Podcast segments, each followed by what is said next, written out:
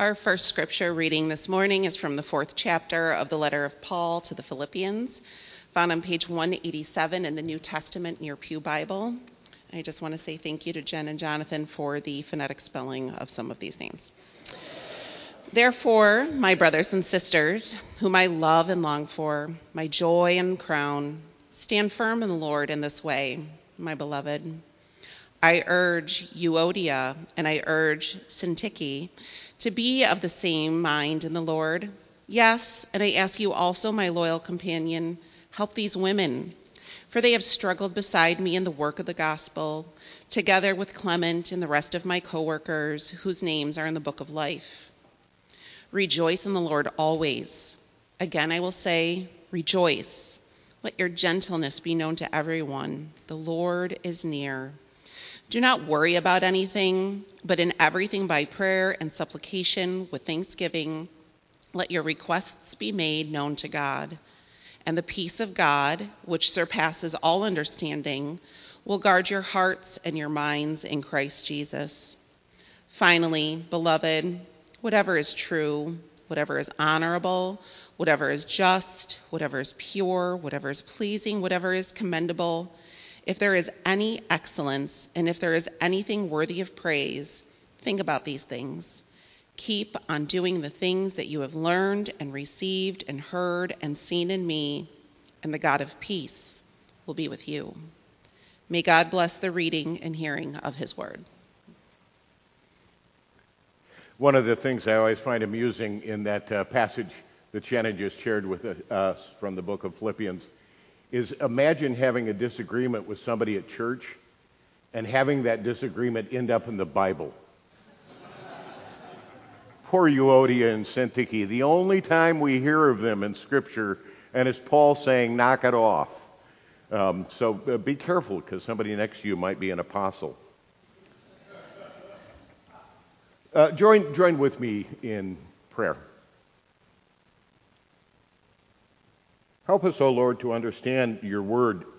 Sometimes the words on the page are so familiar that we gloss over them quickly, thinking we already know what you have to say, but we've changed. And so sometimes we hear familiar words in a whole new way. Grant to us to know what you are trying to say to us today, so that this day we may do your will to Christ's glory. Amen. I am uh, offering a little bit of a different kind of sermon this morning, which is why I've not yet read the second scripture lesson. Um, I want to take you uh, to the bottom of Mount Sinai with the children of Israel, and uh, we're going to do that through what is called an exegetical sermon. An exegetical sermon. That's a verse by verse review of the account from the word exegesis, which in the Greek uh, literally means uh, to be guided through, to guide from, exegesis. Uh, as if uh, you're on a trail you've never been on the trail before, and somebody who has traveled that trail goes along with you and, as a docent, points out some of the things you would have missed if you hadn't had a guide go with you because they're familiar with the flora and the fauna and the geology. And, uh, and so exegetical preaching is walking you through the verses um, with, a, with a little bit of a flashlight. I'll shine a light on a few things as we go through this familiar story of the golden calf. And so I'm going to ask you to do something I don't do very often, and that is ask you to open up your Bibles, your Pew Bibles, to page 75 in the Hebrew Scripture portion, in the Old Testament portion of the Bible. And I'm going to ask you to follow along. And while you're looking that up, um, I want to share with you just a little, little memory. I grew up in a church that did almost exclusively exegetical preaching. And uh, that meant that people often brought their own Bibles from home so that while the pastor, the preacher, was dispensing little gems of wisdom, you could make notations on your Bible in the margins and underneath to say, you know, the pastor said this is the case, he's nuts, you know, those kinds of things, write, write down while the sermon was being given uh, because the expectation was you'd take that same Bible home and then you'd read the passage again in your own devotions, either that day or maybe years later when you'd say, ah, the pastor preached an idiotic sermon about this verse. Let me show you where he was wrong. Um, the, let me give you a little hint about one of the advantages of exegetical preaching. My dad was really good at opening his Bible and putting it on his lap, maybe crossing his legs, and then he would look down, you know, at the Bible like he was deeply weighing each word of Scripture. And while his head was down, he could doze off without my mother knowing he'd fallen asleep because it looked like he was in deep meditation on the Word of God, and who would interrupt that? So here's a little hint. It's okay for me to see the tops of your heads today. Um, other Sundays, guess what? I know absolutely everyone who dozes off during church because I'm way up here and can see you. Um, uh, think about that because I haven't outed anyone, but yet we send you pledge cards. Um, so, what is meant by these pieces is a little, little different today. So, I will be reading the Exodus 32 passage interspersed with some thoughts as we go along. I assume you found page 75 now in uh, the Hebrew scripture part of your Pew Bibles. Verse 1 When the people saw that Moses delayed in coming down from the mountain, well, something starts with when, you know you're in the middle of a story. I love Bible passages that start with therefore or so then. So we have when. Well, he's delayed from coming down to the mountain. Where is Moses at the time? You've got to go all the way back. This is Exodus 32. You've got to all, all the way back to Exodus 19 when God has descended onto Mount Sinai and there's thunder and smoke and fire and a billowing voice. And Moses goes up the mountain at the end of chapter 20. So Moses has been up on the mountain for a dozen chapters of the book of Exodus. And the people are beginning to wonder where he's gone. And so we move here into Exodus 32, verse 2. Now, Moses, before, oh, let me, you know, I, I'm, out of, I'm out of practice with exegetical because I have to move back and forth between the text and my, my sermon here. So bear with me. It's uh, even weirder for me. Um, Moses has been gone about five and a half weeks. Okay? So they haven't seen him for five and a half weeks. And as we read in Genesis 19, God speaks from the mountain. God is speaking from the mountain. God gives the Ten Commandments from the mountain. And the people say, Moses, we can't deal with God's voice anymore. Don't let God talk to us. You go talk to God and then come back and tell us what God said. But we're really, really afraid, Charlton Heston, because the voice that is coming from the mountain is making us scared. So Moses says, okay, and that's when he goes up at the end of Exodus 20. Back to verse 1. When the people saw Moses delayed and came down from the mountain, the people gathered around Aaron and said to him, Come, make gods for us, who shall go before us. As for this Moses, the man who brought us up out of the land of Egypt, we don't know what became of him. Now, just before Moses went up, okay, God had given the people the Ten Commandments, right? What are the first two commandments in Exodus 20? I am the Lord your God who brought you up out of the land of Egypt, out of the house of slavery. You shall have no other gods before me. Now, it was just five and a half weeks ago. The people heard, I'm the God that brought you up. You'll have no other gods before me. You shall not make for yourself an idol, whether in the form of anything that is in heaven above or earth beneath or the water beneath the earth. You shall not bow down to them or serve them, for I am the Lord your God. I am a jealous God, punishing the children for the iniquity of parents to the third and fourth generation of those who reject me, but showing steadfast love to the thousandth generation of those who love me and keep my commandments. So the people, the last time they heard directly from God, the first two commandments were no other gods before me because I'm the one that brought you out of Egypt. And two, don't make any graven images and bow down to them. So they've got the commandment don't make idols from the voice of God Himself. But that was, that was five and a half weeks ago. Pretty sure that by now God's over it, right? You know? Anyway, you know, that's, that's what happened back then. It's not a problem. Except we always are looking for gods that are for today, right? Never mind what God did for us back then. Never mind what happened, that we were blessed, we were healed, we had what we needed. Yeah, it's been, been five and a half weeks. What have you done for me lately? The people are saying. So clearly, this, this God has no staying power because people have a short attention span. Don't we? What happened in the Garden of Eden, of course? God said, Don't eat from this tree. But that was weeks ago when Eve and Adam decided it was okay to eat. Our short attention span is not a function of social media. It's not a function of modern communication. It's not a function of the internet. Our short attention span is a human condition that goes back to the beginning, beginning of human relationship with God. Adam and Eve got bored, they ate of the tree. The children of Israel got bored, and they say to Aaron, Look, you know, it's been a long, long time since we last saw Moses. Why don't you make us a God? Why don't you make something a little more relevant to today? What happens when we forget God's deliverance? We get bored. Verse 2 Aaron said to them, Take off the gold rings that are in the ears of your wives, your sons, your daughters, and bring them to me. He doesn't make any attempt to defend his brother. Moses has been gone five and a half weeks. The people say we have no idea where he went, whatever could happen. And Aaron's like, okay, let's go ahead and take your gold.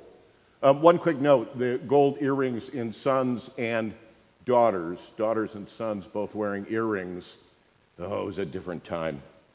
Anyway, so immediately, without debate, what does Aaron do? Moses is gone. Let's have another God. Aaron says, Give me your gold. When we get bored and we think we need a new God, I'll guarantee you the hucksters are all ready to start taking your gold. They're all ready lined up. Oh, you don't like that God anymore? Have I got a God for you? It's just going to cost, well, what do you got on you? Oh, gold earrings, great. Yeah. Cash, open your wallet, yeah. Aaron immediately steps into the huckster mode and creates for them a God that they're hungry for because they've already lost patience with the God of Moses because who knows where he is? Verse 4. Uh, 3. So all the people took off the gold rings from their ears and brought them to Aaron.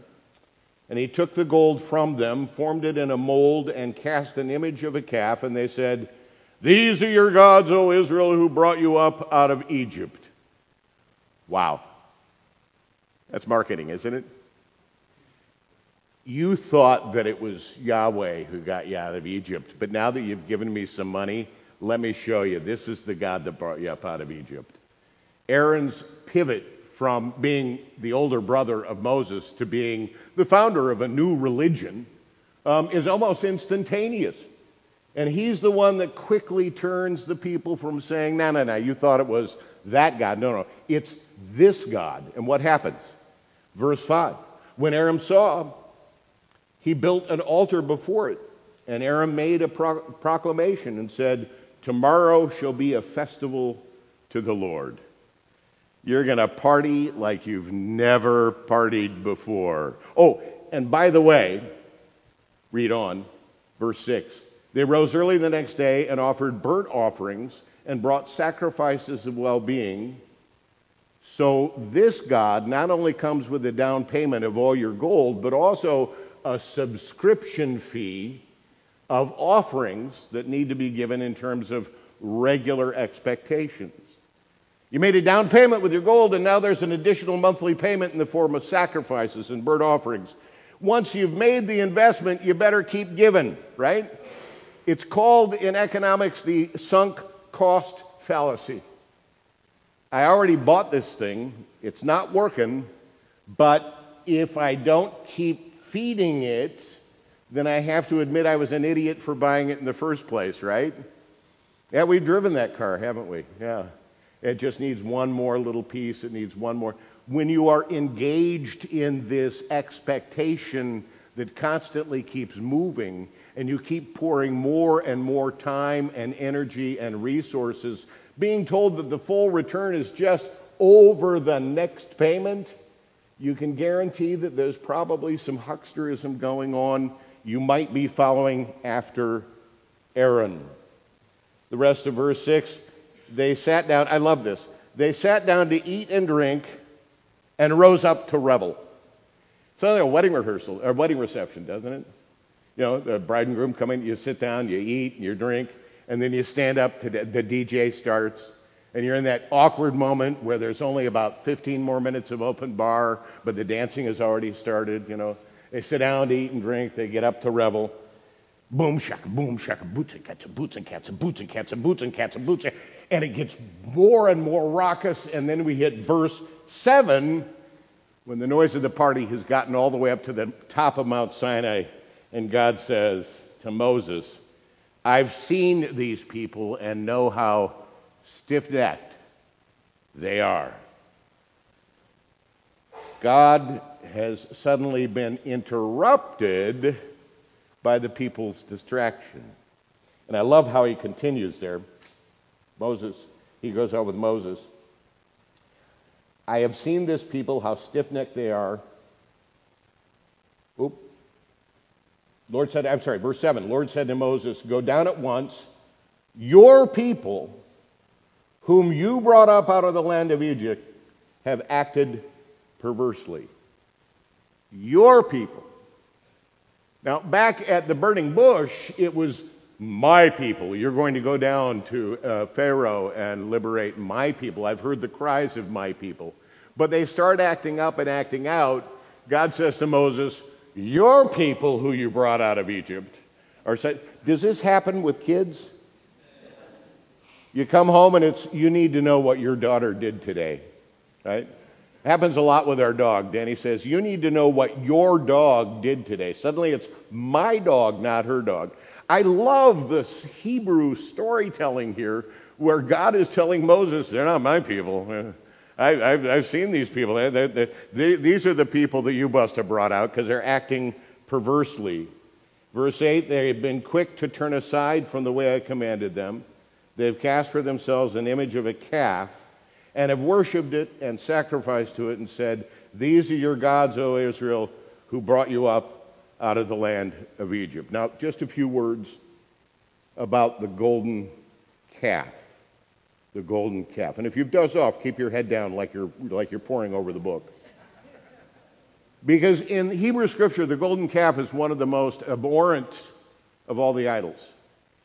God did not like the people to follow calf gods.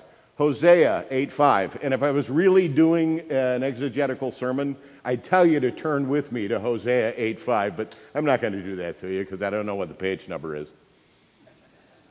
Hosea writes these words They have set up kings, but not by me. They've made princes, but not by my approval. With their silver and their gold. Now, this is a good 600 years after the golden calf in the wilderness. The prophet is saying, With their silver and their gold, they have made for themselves idols to their own destruction. God has rejected your calf, O Samaria. So the calf god pops up again throughout the history of Israel. Whenever they're in trouble, they decide that they're going to make a calf god. And God says, My anger burns against them. Now, quite literally in the Hebrew, wonderful phrase, your calf god has been rejected. In the Hebrew, the word is, Your calf god stinks. Been to the county fair? Walked into the bovine bar. As soon as you walk into the bovine barn, what lets you know there are cows in that room? Your calf god stinks. And the word for anger in Hebrew is a word that means flaring your nostrils. Your calf god stinks, and I flare my nostrils at you, says God. Uh, o Samaria, how long will you be incapable of innocence? For this thing is from Israel, a craftsman made it. It is not a god. It would be broken to pieces, that calf god of Samaria. Now, what's the problem? with calf gods. Why, why, why it's the big deal over calf gods? Well, people who have calf gods are nomads. They wander after their livestock. They go to the meadow where the grazing is good. They go to the streams where the water can be found. And as the seasons change, so does the home of the one who is tending the cattle. But the people here in the wilderness, where are they headed? They're heading towards a promised. Yeah. So the nomadic God pulls their attention away from a promised land, a home that they can call their own where they will stay. To follow a calf guard through the wilderness was an acquiescence to the environment, to their circumstances. We find ourselves as wanderers in the wilderness. I guess that's the way it's going to be forever. So let's find a God consistent with our wilderness wandering. We worship what we know, and we build idols consistent with the values of our context. We conform to what is right in front of us. If everybody else has a calf god, we want a calf god. If everybody else is buying a bigger house, we want a bigger house. All of the commitment of our time, our energy, our orientation is found as an affirmation of the status quo and the way the values work around us, which is why the calf god was a big problem you're not going to be a wanderer forever. You are not going to be a nomad people. You're heading for a promised land. What's the antidote to boredom? It's not answering it with the gods that everybody else has. Paul gives us the secret, beginning of the passage in Philippians that Shannon shared with you. I'd have you now turn to Philippians 4, but again, I'm not going to do that. Paul says, Rejoice in the Lord always. Again, I say, Rejoice. Paul says, Be known by gentleness. Don't worry. In prayer and thanksgiving, God's peace will surpass all your understanding and guard your hearts and minds in Christ Jesus. It is a a way of seeing. Seeing beyond the immediate wilderness of whatever we find ourselves surrounded by, seeing beyond the absent Moses, who's been on the mountain oh so long, seeing beyond the distractions of the nomads who are around us, seeing beyond the boredom that takes your money and builds false gods charging you monthly fees and late payment penalties to keep up. It's seeing beyond by, no matter where we are, offering thanksgiving, making our requests known to God, and then finding peace, even in the wilderness. Seeing beyond our immediate circumstances that challenge us to form idols, to the eternal circumstances of God's consistent presence. Now, I've only made it through, what, about eight verses here, and I didn't take you down all the side paths. Do you begin to understand how it was when I grew up that sermons were an hour and 15 minutes long? And, you know, maybe you'd get through half the chapter. I'm not going to do that to you either. We're going to stop here. And I don't know if I'll come back and do exegetical preaching ever again, but these little tidbits that lie along the road through Exodus 32, I think are worth uh, picking up, savoring, and viewing. And so thanks for, uh, thanks for walking with me for just these few moments. Amen. Let's stand and speak the words of the Apostles' Creed as our affirmation of faith. I believe in God the Father Almighty